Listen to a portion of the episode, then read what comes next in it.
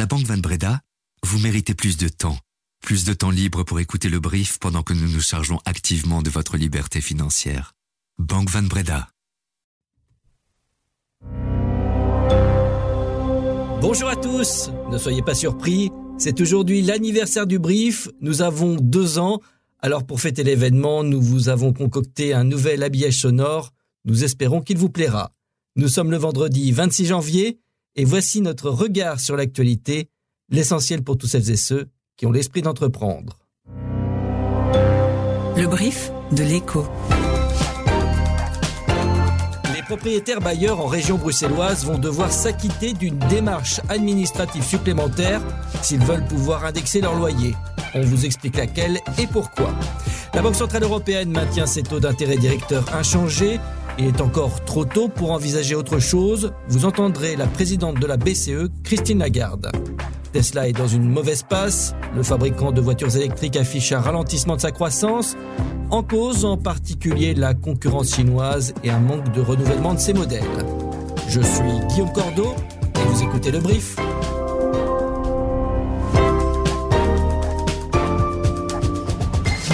Le brief, cette info, dès 7 heures. Pour les propriétaires bailleurs qui nous écoutent, sachez qu'une nouvelle condition pour pouvoir indexer vos loyers arrive en région bruxelloise. Tous les contrats locatifs signés à partir de 2020 devront être enregistrés auprès de l'administration régionale. C'est ce que prévoit en tout cas un avant-projet d'ordonnance passé par le Conseil des ministres qui est actuellement examiné par le Conseil d'État. L'objectif est d'affiner la grille des loyers grâce aux informations récoltées auprès des propriétaires. La mesure devrait entrer en vigueur le 1er septembre prochain. Concrètement, qu'est-ce que cela implique pour vous, propriétaire bailleur? Olivier de Clipel est député bruxellois et président de la section régionale du syndicat national des propriétaires et des copropriétaires, et il est un peu inquiet. Tout d'abord, actuellement, il y a toujours l'obligation d'enregistrer les baux auprès de l'administration fédérale. L'ordonnance bruxelloise ne va pas remplacer cette obligation. Donc, ce qui veut dire que les propriétaires qui signent un bail vont être tenus de faire deux fois la démarche, mais alors avec toute une série de conditions qui sont assez lourdes dans la pratique. Ces contraintes font que des bailleurs vont décider de ne plus donner en location leur logement et dès lors le vendre, ce qui veut dire que les candidats locataires vont payer plus cher les logements qui restent encore sur le marché.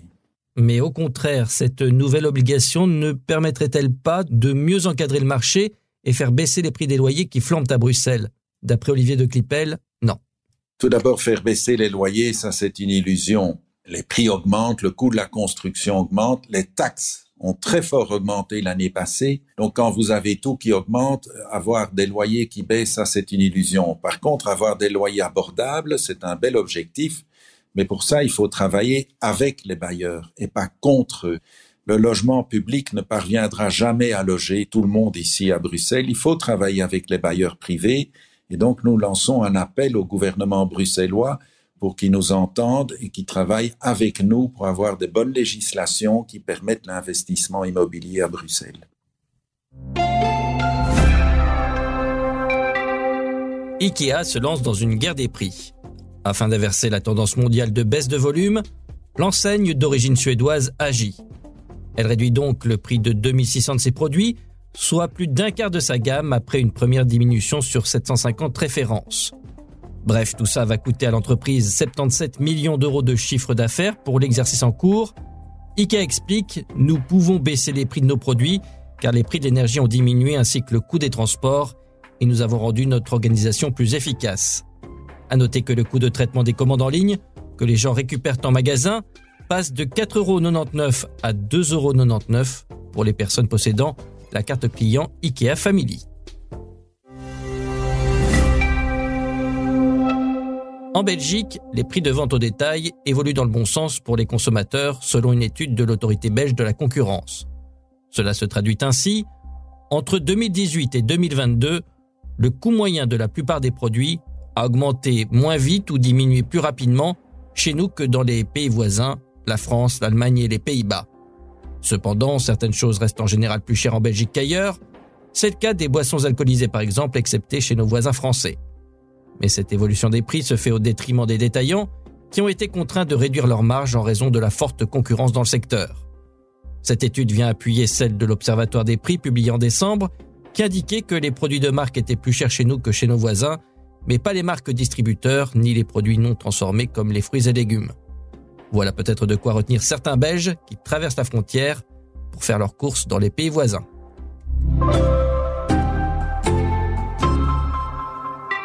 Nous devons aller plus loin dans le processus de désinflation avant que nous puissions être suffisamment confiants dans le fait que l'inflation atteindra l'objectif en temps voulu et d'une manière durable. Voilà les explications hier de Christine Lagarde, la présidente de la Banque Centrale Européenne, pour justifier le maintien des taux d'intérêt directeurs de la BCE à leur niveau actuel, c'est-à-dire très haut. Le taux de la facilité de dépôt de la zone euro est à un niveau record de 4%. Christine Lagarde a aussi expliqué qu'au Conseil des gouverneurs, un élément a fait consensus, il faut continuer à être dépendant des données économiques et pas d'un calendrier. Cette décision était attendue par les économistes et les investisseurs. Certains parient sur une première baisse des taux de la BCE au printemps, d'autres ne l'envisagent pas avant l'été. De toute façon, on vous tiendra informé. Fluxis sort du projet Eye of Wind visant à construire une grande usine d'hydrogène à Zébruges. Dès le départ, des questions s'étaient posées sur l'entreprise de transport de gaz qui aurait pu cumuler les rôles de producteur d'énergie et de gestionnaire de réseau, ce qui est incompatible en raison de possibles conflits d'intérêts. Fluxis laisse donc euh, le projet aux mains de la filiale de Colruyt, Viria Energy. Le but est de produire de l'hydrogène vert à partir d'électricité issue de parcs éoliens offshore dès 2026 Viria Energy assure que le projet n'est pas abandonné.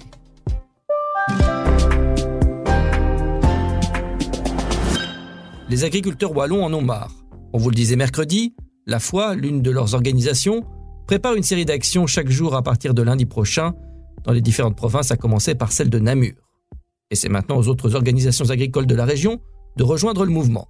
Ainsi la FUGEA, le mouvement paysan, et la FJA, les jeunes agriculteurs, préparent aussi des actions, mais ne le font pas en bloc commun pour l'instant.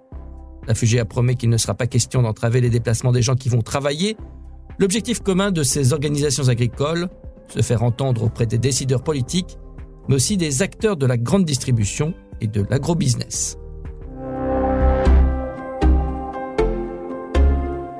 « 2024 s'annonce difficile pour Tesla.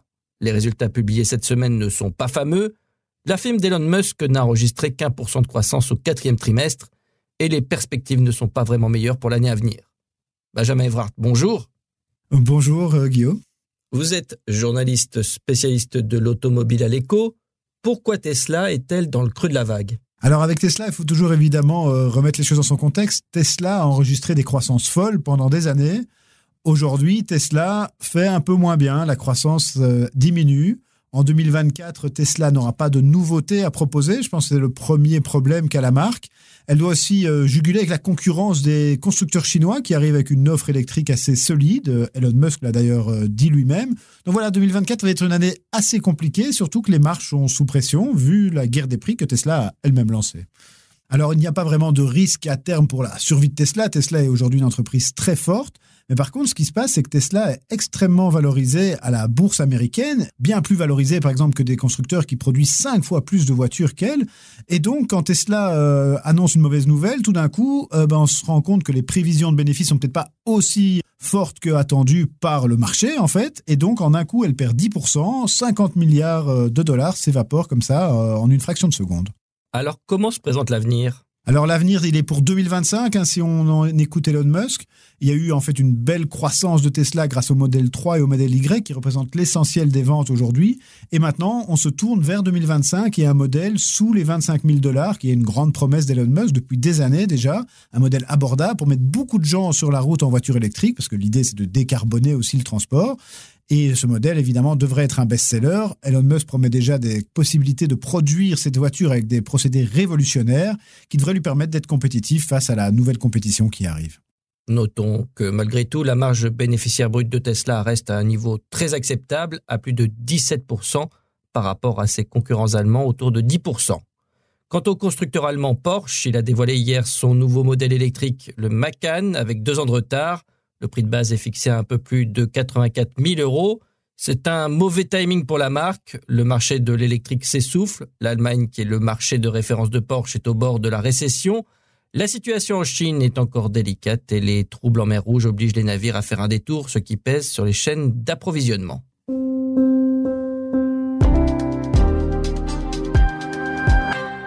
La Belgique brille-t-elle sur le marché de l'art? À l'occasion de la BRAFA, la Bruxelles Art Fair, qui débute ce dimanche, nous nous intéressons au sujet. Collectionneurs, galéristes, artistes, quelles sont les caractéristiques qui différencient notre pays et surtout quels sont nos atouts par rapport à nos voisins dans la vente et l'achat d'œuvres d'art? Pour nous répondre dans ce brief spécial que vous pouvez retrouver sur vos différentes plateformes, notre site et notre application, John Frédéric Elgedge, notre spécialiste journaliste culturel éco, et Didier Classe, vice-président de la BRAFA.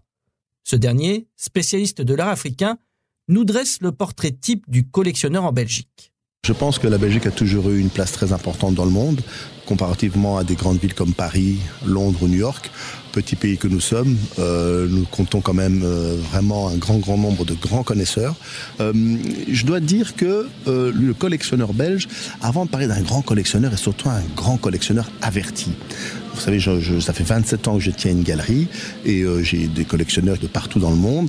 Et je dois vous avouer que le Belge est peut-être un de ceux qui connaît le mieux euh, son domaine. Avant de pouvoir acquérir une pièce, vous avez vraiment affaire à des collectionneurs très avertis qui n'achètent pas uniquement une œuvre pour être mise dans son salon et ils s'intéressent à ce qu'ils achètent. Ils veulent savoir ce qu'ils achètent. Notre brief spécial marché de l'art, quels sont les défis pour la Belgique, est disponible dès maintenant sur toutes vos plateformes, notre site et notre application. Quant à la Brafa, elle est ouverte de dimanche prochain au dimanche 4 février de 11h à 19h à Bruxelles Expo. Et c'est bien évidemment une sortie incontournable si vous êtes amateur d'œuvres d'art à inscrire dans votre agenda. Merci à Andy Noueres d'avoir préparé ce brief. Je vous souhaite une très belle journée et d'ores et déjà un bon week-end. Portez-vous bien. À bientôt.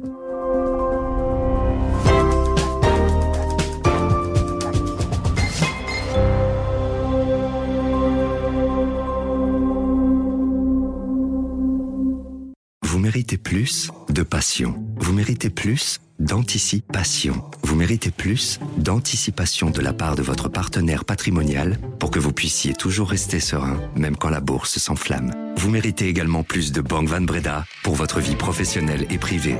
Banque Van Breda, réservée aux entrepreneurs et aux professions libérales.